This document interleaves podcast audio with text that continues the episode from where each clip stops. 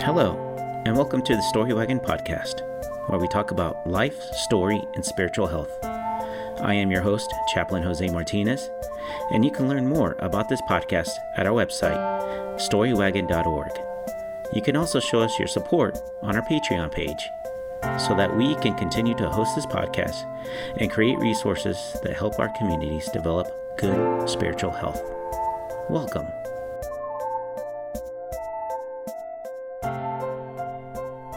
Folks, and welcome to this episode of Story Wagon. And we have a special guest here. I have a friend, a colleague that I've known for a while. Uh, she's a chaplain. Uh, her name is Tabitha. Um, so, Tabitha, welcome. Thank you, Jose. It's delightful to be here. So, uh, yeah, so Tabitha, you, you've done a lot of work in, uh, in chaplaincy and a lot of with grief work. And, and so I kind of want to talk with you about that, um, those issues. And so one of the first questions I usually ask our guest is, what is your definition of spiritual? So, my definition of spiritual or spirituality Uh-huh. is what we seek that brings us hope, that brings us comfort, that helps us through difficult times, um, that that just makes us feel like we're accepted and loved, uh, that we're cared for. That helps us feel like we belong to something or someone. Okay. That's a, for me, that's a big part of spirituality. Yeah. Okay. So, in your work, can you tell us a little bit uh, what you do and where you do it, and like how does that definition help you within your line of work? Sure. So um, I work in interim ministry for churches. I've done a couple of different interims here in the last year. And that helps because I think a big part of interim ministry is chaplaining at the church, which is a little different um, from normal, settled pastor kind of stuff because people's anxiety is higher when their pastor is gone. Uh, they kind of don't know what the future looks like. I think none of us really know what the future looks like, but we're, we're under this illusion that we do know. And so when there's a pastor that leaves, sometimes people kind of, I feel like they kind of panic a little bit. And um, I feel like a big part of what I do is just ch- simply chaplaining people um, like it's going to be okay. You know, you're still a community without your pastor. Um, it's going to be all right. And how is it going to be all right? What kind of work are you going to do in the meantime? And then I'm a chaplain in a local medical facility, and um, the patient population there, I work with veterans. And um, so, again, some sometimes by this time I see the veterans, they're struggling with what hope is. Um, is God still in my life? Um, have I lived in a way that um, makes me feel guilt or shame? Right. And so, those are a lot of things that I talk about with people who have um, different kinds of, sometimes different kinds of issues that are associated with with veterans and their care. Yeah. Yeah. And then you wrote you wrote a book. I did. yeah. Uh, can you tell us a little bit about your book and what the title is? Well, I co edited a book with Reverend Joy Freeman, who's a chaplain up at North Kansas City Hospital. And it's called Still a Mother um, Journeys Through Perinatal Bereavement, published through Judson Press in 2016. And it's a book about miscarriage and perinatal grief and infant loss. And um, a group of clergy women, we each contribute a chapter, and it moves a person from the first trimester through the death of a young infant. Wow. And each clergy woman talks about her experience, her personal experience, how it affected her ministry, how it affected her theology, um, and uh, how she lives with that grief. Yeah. So, In in in that book, do you guys describe uh, grief? Like, uh, give a definition of grief? Well, it would be particular to each woman's experience, right? I mean, there are some commonalities with grief, but also grief is a very individual thing. Right. Uh, one thing I think that would be a commonality with grief is that it never goes away. You know, in our culture, we are so prone to impatience, and we don't. Um, as a chaplain, we talk a lot about process. You know, you're a chaplain. You know all about process, and and that we work through things, and it takes time. But grief doesn't have an end. There's not a day when you wake up and say, "Oh, I'm not grieving anymore," uh, because that loss still happened. Right. So grief is always with us. It's kind of, I like to think of it as how do we learn to live with it? You know, how is it in our life and what's our new normal after that? A lot of the women in this book talk about what their new normal was because we can't ever go back. We can't go back to a time before we were a bereaved mother. Right. That's impossible. Yeah. So, And you can kind of put that into application to other types of grief with people that maybe lost a child after the fact or, you know, a close Mm-hmm. Yep. loved one, especially when we're rolling into the holiday season. Um, seems Yeah. like grief always comes back around for folks. You know, they might have been dealing well, yep. and then the holidays roll around. It's like first Christmas without so and so or Yeah, you know, absolutely. that sort of thing. So, how do you help people through that process? Well, I think one of the ways to help is to listen to people, Mm-hmm. to hear their stories. Uh, miscarriage, in particular, what women find, and men too, and I'll, I'll get to that maybe in a minute, but what people find is that other people don't want to listen to those stories, Mm, you know? Um, for, I mean, who even knows why, but there are a myriad of reasons why people have difficulty hearing somebody's story about miscarriage or abortion, termination, infant loss, stillbirth. Uh, those are all really tender topics, um, but also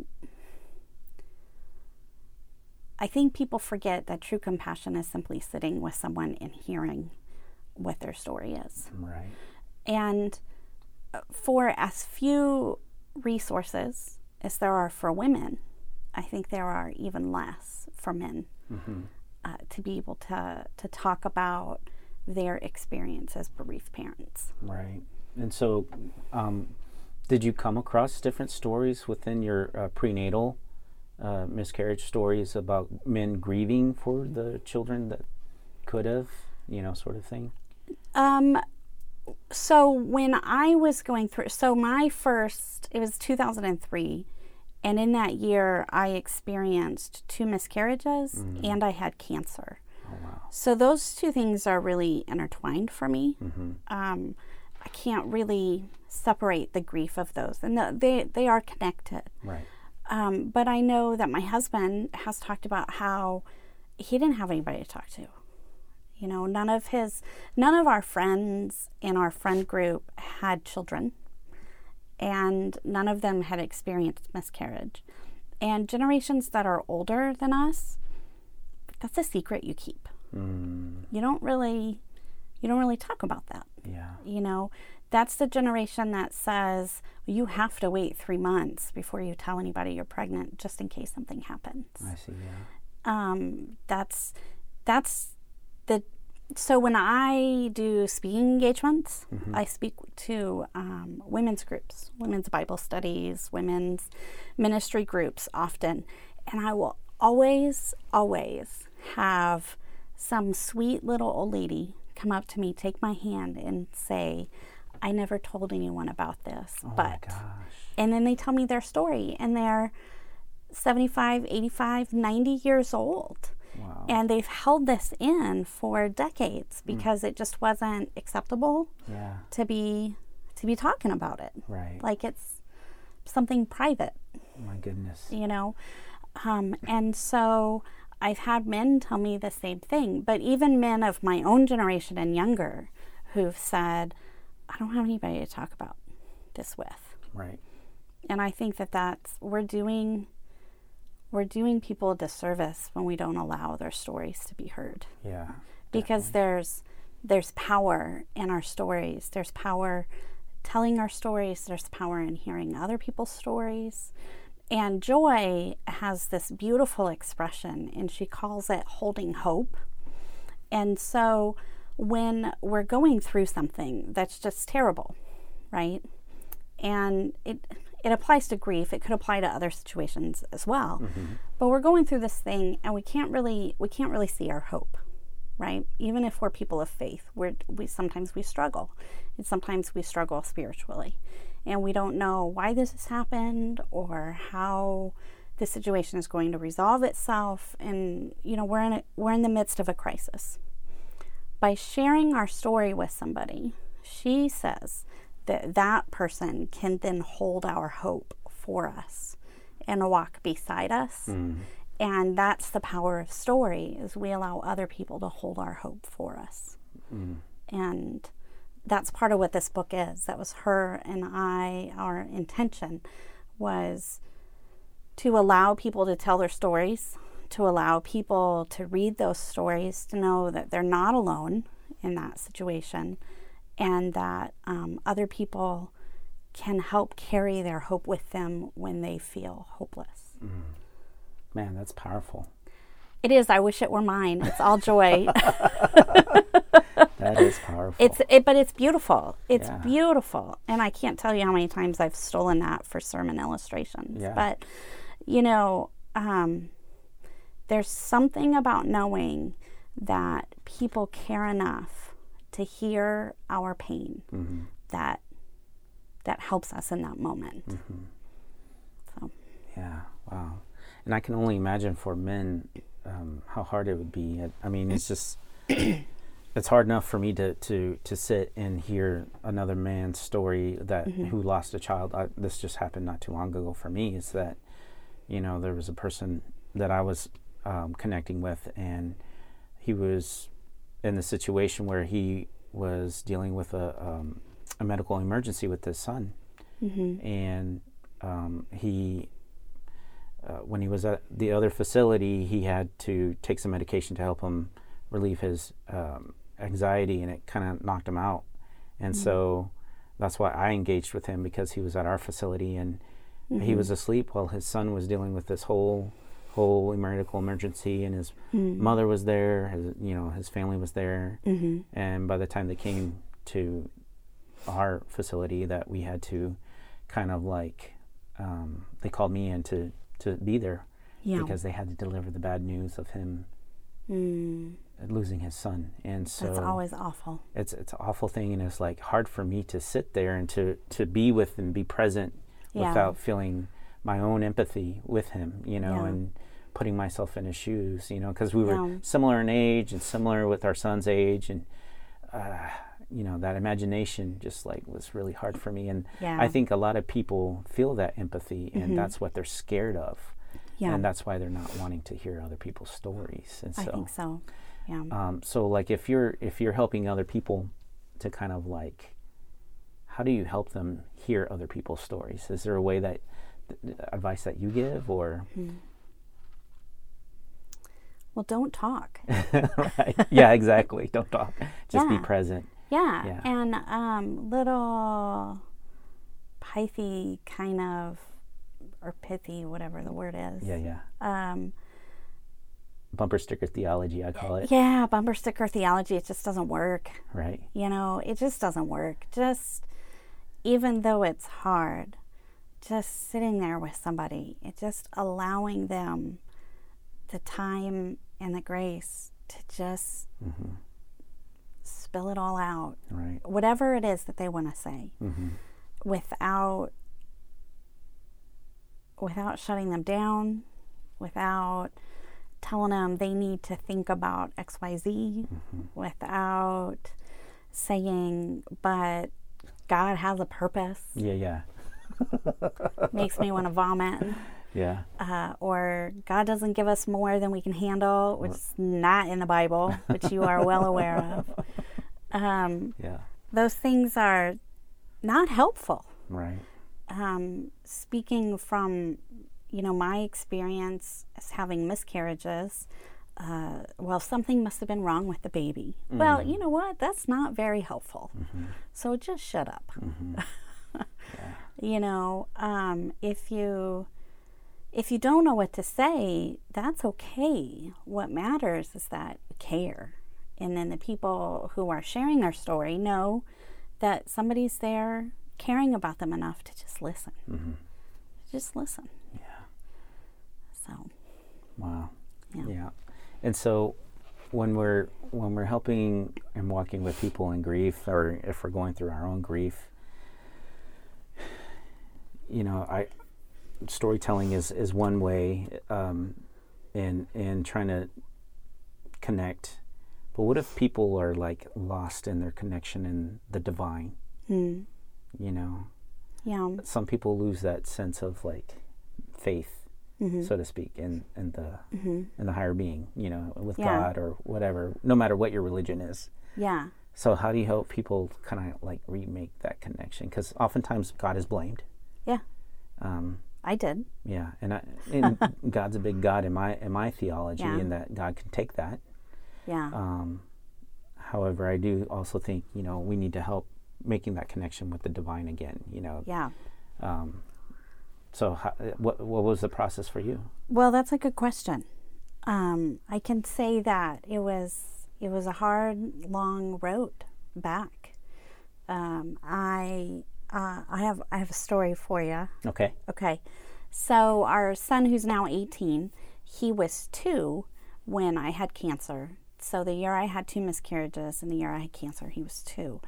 And the kind of cancer I had, um, I'd have radiation all at once, and it was thyroid cancer, so you have to have this big dose. So I couldn't hold him for 30 days after. Whoa. So he was two. And he didn't understand, hmm right? I loved him. I loved him so much. Um, and he didn't understand why I couldn't hold him. And so one day, we we were at home, just the two of us, because of course Corey, you know, was going to work, and I would I would stay home, and I would I would kind of set up the living room in our apartment, like turn the coffee table on edge, and kind of like block him in there, mm-hmm. and I would basically lay on the couch all day and watch TV and just watch him play because I was just so tired. Mm-hmm. And one day, I don't know, he he fell or something happened. And we were we were in the hallway of the apartment and he started crying. So I patted his head, right? And he came up to me with his little blankie and he held out his arms up above his head and he looked at me and he said, Mama, hold, Mama, hold and he's just crying just not just crying he's sobbing. His little two-year-old heart is broken because all i can do is pat him on the head and say mama loves you. I can't hold you. And he looked at me like i had abandoned him. Hmm i mean he just looked at me like i did not love him anymore like he just did not know what had happened. And I felt that way about God, Mm. you know, that God had abandoned me, that God didn't love me, that I was new in ministry. This is my first year of ministry, by the way. And I felt like, you know, I'm, I'm doing this call, I'm, I'm trying to live this out, and I just get knock after knock after knock. And so finding my way back, it was a long hallway. Mm. You know, it was dark and it was, um, it took a long time. It took a long time. And I don't think there's a magic answer of like, do this and your faith, your faith becomes rich and vibrant again. hmm I think it goes through, for me, my faith went through its own kind of death and rebirth. And it just took time. Yeah. It took time. And, and, and what helped was people letting me talk about it, you know, talk about how I felt like God wasn't around, you know, and not judging me for it hmm and how I would say things like, you know, There, you know, some people talk about, oh, you know, read your Bible, read your scripture, and that that helps your faith. Well, it just wasn't doing a whole lot for me. Mm-hmm. And I was so angry and I was so hurt and I was so grieved that I didn't have the words to pray. Wow. You know, I had, I didn't have the words to pray. And so I would sit there sometimes at 3 a.m. because everything always seems completely rational and together at 3 a.m., right? And I would cry and I would I would get all, you know, upset, but I would just tell God I don't even know what to say. Mm. And I would just sit there. Yeah. You know. And like you said earlier, you know, in your theology, God is a pretty big God. And I think looking back, I can see the ways in which people cared for me and people loved me through it. And um, I think just like my physician said at the time going through cancer treatment, she said, you know what? With something like this, you just have to put your head down and put one foot in front of the other. And some days it's like swimming through mud, and other days it's a little easier. And I think sometimes for me, that's what my spirituality has been like. Just in that time, putting my foot in front of the other foot with my head down and saying, All right, God, I know you're here. I don't mm-hmm. feel it. Part of me doesn't believe it. Mm-hmm. But I'm gonna I'm gonna hold on to the little bit I have left and see what happens. Man. Um, so that's great. well, that's that's beautiful. It's real. It is real. You know, and in the book, it's not this Pollyanna kind of Jesus loves you, wants you to be happy, so God's going to give you a baby kind of stuff because that's just baloney. Right. Right. Uh, one thing that one of the chapters talks about uh, Danae talks about her struggles with infertility, mm-hmm. and and what does that mean for her in her theology and her quest to be a mother, and um, you know she still never had a baby, and you know she's done beautiful work beyond the book, um, written plays and done a documentary and all sorts of beautiful beautiful work. We're not promised things like that. Right. Right? And so, one thing that Joy and I were really conscious of is that we wanted to write a book that was real because we didn't find one mm. when we needed one the most. I see. You know, we found things of like everything's going to be okay. Well, you know what? You don't know that everything's going to be okay. Right. And um, some of the women, like Diane, her infant son died. You can't say everything's going to be okay because mm. it's not. Right. You know, you learn to live with it. Um, so I don't know. yeah, I, I think about the stories in the Bible and like how people mm-hmm. like, well, Sarah, she was infertile for a long time, and mm-hmm. God blessed her with that. And then you think about the story about Hagar, and then you think about the story of yeah. Mary, and all this yeah. other stuff, and like how that could be yeah. used in an unhelpful way. Yeah. But also in another helpful way. I, I, I don't know. Did, yeah. did, did any of you, the work in the book? Yeah. Yeah. We've talked a lot about that. And I've had a lot of conversations with women, clergy friends since then. Um, you know, a friend who's who really struggled with infertility and talked about how unhelpful those stories were because those women ended up with babies. Mm-hmm. Those stories are about theology. They're not about babies. Mm-hmm. You know, those stories are not about um, those stories are about the men. Mm. I'm gonna have to reread those now that you said you that. Know, yeah. Uh, yeah. You know, Sarah's journey with infertility, that promise was made to Abraham. That's right. That's right. You know, um,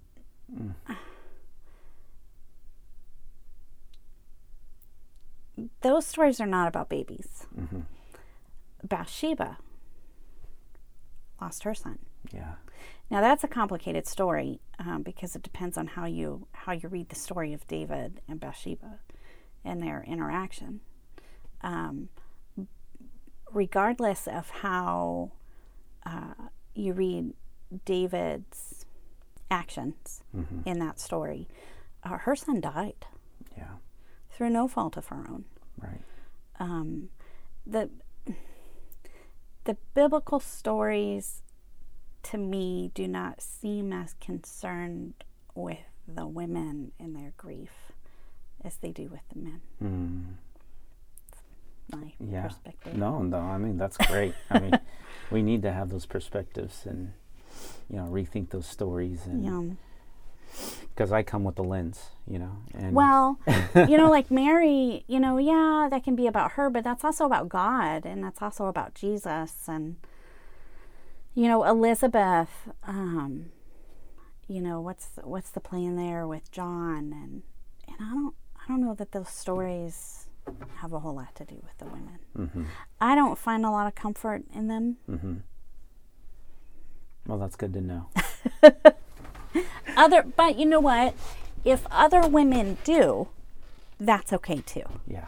you know they can they can find their comfort where i can't and that's that is part of the beauty of the biblical narrative is that we can all come with with different needs we can all come with different perceptions different lenses we can come with different hopes and read the biblical narrative and somehow in a way that i do not understand god comforts us and speaks to us through those narratives. Yeah. There's a verse in Isaiah, and now that I say that, I've like completely blanked about the specific scripture. But um, there's a verse in Isaiah that says, um, And God said, Cry out. And I said, What shall I cry? And I think that just small little fragment of scripture gives me a lot of comfort That's great. because for some things there are just no words. Right. And so our hearts cry out to God, and God receives that Mhm. and loves us and is with us, Mhm. um, even when we don't know what to say. Yeah.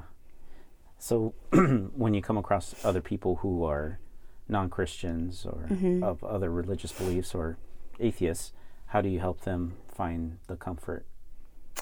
That's a good question, you know. But we all have when when we talked earlier about what's my definition of spirituality. Okay, so first of all, that's my definition of spirituality. Mm-hmm. But other people have other things that bring them comfort, and so you know sometimes if it's appropriate in the conversation, I might ask, "What's helped you in the past?" Mm-hmm. You know, what brings you strength? Who who in your life do you have that can hear you say this again? Mm. You know, and I I encourage those things. Yeah. Yeah, that's great. I mean, that's a question that we can ask everybody. Yeah, right? it is. And you know, so I see that through a lens of of you know, we're all spiritual beings and we all have connection and you know, not everybody sees it that way. Right. And and that's okay. That's just what informs me. Mhm. But other people have ways that they find meaning too. We all I think all of humanity, we all strive for meaning making in our lives. And so, what is that meaning? Where does somebody find hope? Where does somebody find strength, courage? Um, where does somebody find love? Mm. That's a commonality that I think we have, regardless of what our religious beliefs are. Yeah, that's just the human experience. Yeah, You know, I love it. But I, you know, that I think even it goes back to hearing, hearing somebody's story. It doesn't matter what religion they are or what religion they're not. if if I sit there and hear them speak words to their pain, does it really matter if we believe the same thing or not? I think I think not. That's yeah. I agree. I agree. That's a chaplain answer, right? That's a chaplain answer. I love that chaplain answer. So, if uh, people wanted to get a hold of your book, yeah, where would they go? Well, Judson Press published it, so their website carries it. Okay. Uh, they can get it through any book re- retailer, like Amazon. Amazon, Cokesbury, their bookstore around the corner might not carry it, but can certainly order it for them. Uh, it is on Amazon. It's it can be bought. Yeah. Can you say the name and title again? Sure. Still a mother journeys through perinatal bereavement. Okay. And then if um, person wanted to invite you to their community group or their church to speak, yeah. how do they get a hold of you? Rev Tabitha, R E V T A B A T H A dot Johnson at gmail.com. All right. Yeah. Well, well, thank you very much, Tabatha, for coming and doing this interview. I mean, this time went by quick. Uh, so I try to keep it in 30 minutes. so You're awesome, Jose. Thanks for asking me. This yeah. is a topic near and dear to my heart. Uh, October is perinatal awareness month. Right. Um, and so it's it's a timely timely timely discussion, huh? Yeah. Yeah. Wow, so many things happen in October and November with the right. Yeah, uh, awareness months. So, all right, Tabatha. Again, thank you very much for coming. Um, I also want to say thank you to Sam Billen who gave us the music for the show. I also want to thank the National Benevolence Association. If it wasn't for them, we wouldn't have launched in the first place. And finally, I want to thank you, the listener. Thank you for tuning in. Thank you for supporting this podcast. Uh, you could always go to our Patreon page, go to our website to, to support us, and you can find us on any social media platform. And on that note, this is Chaplain Jose Martinez wishing you good spiritual health.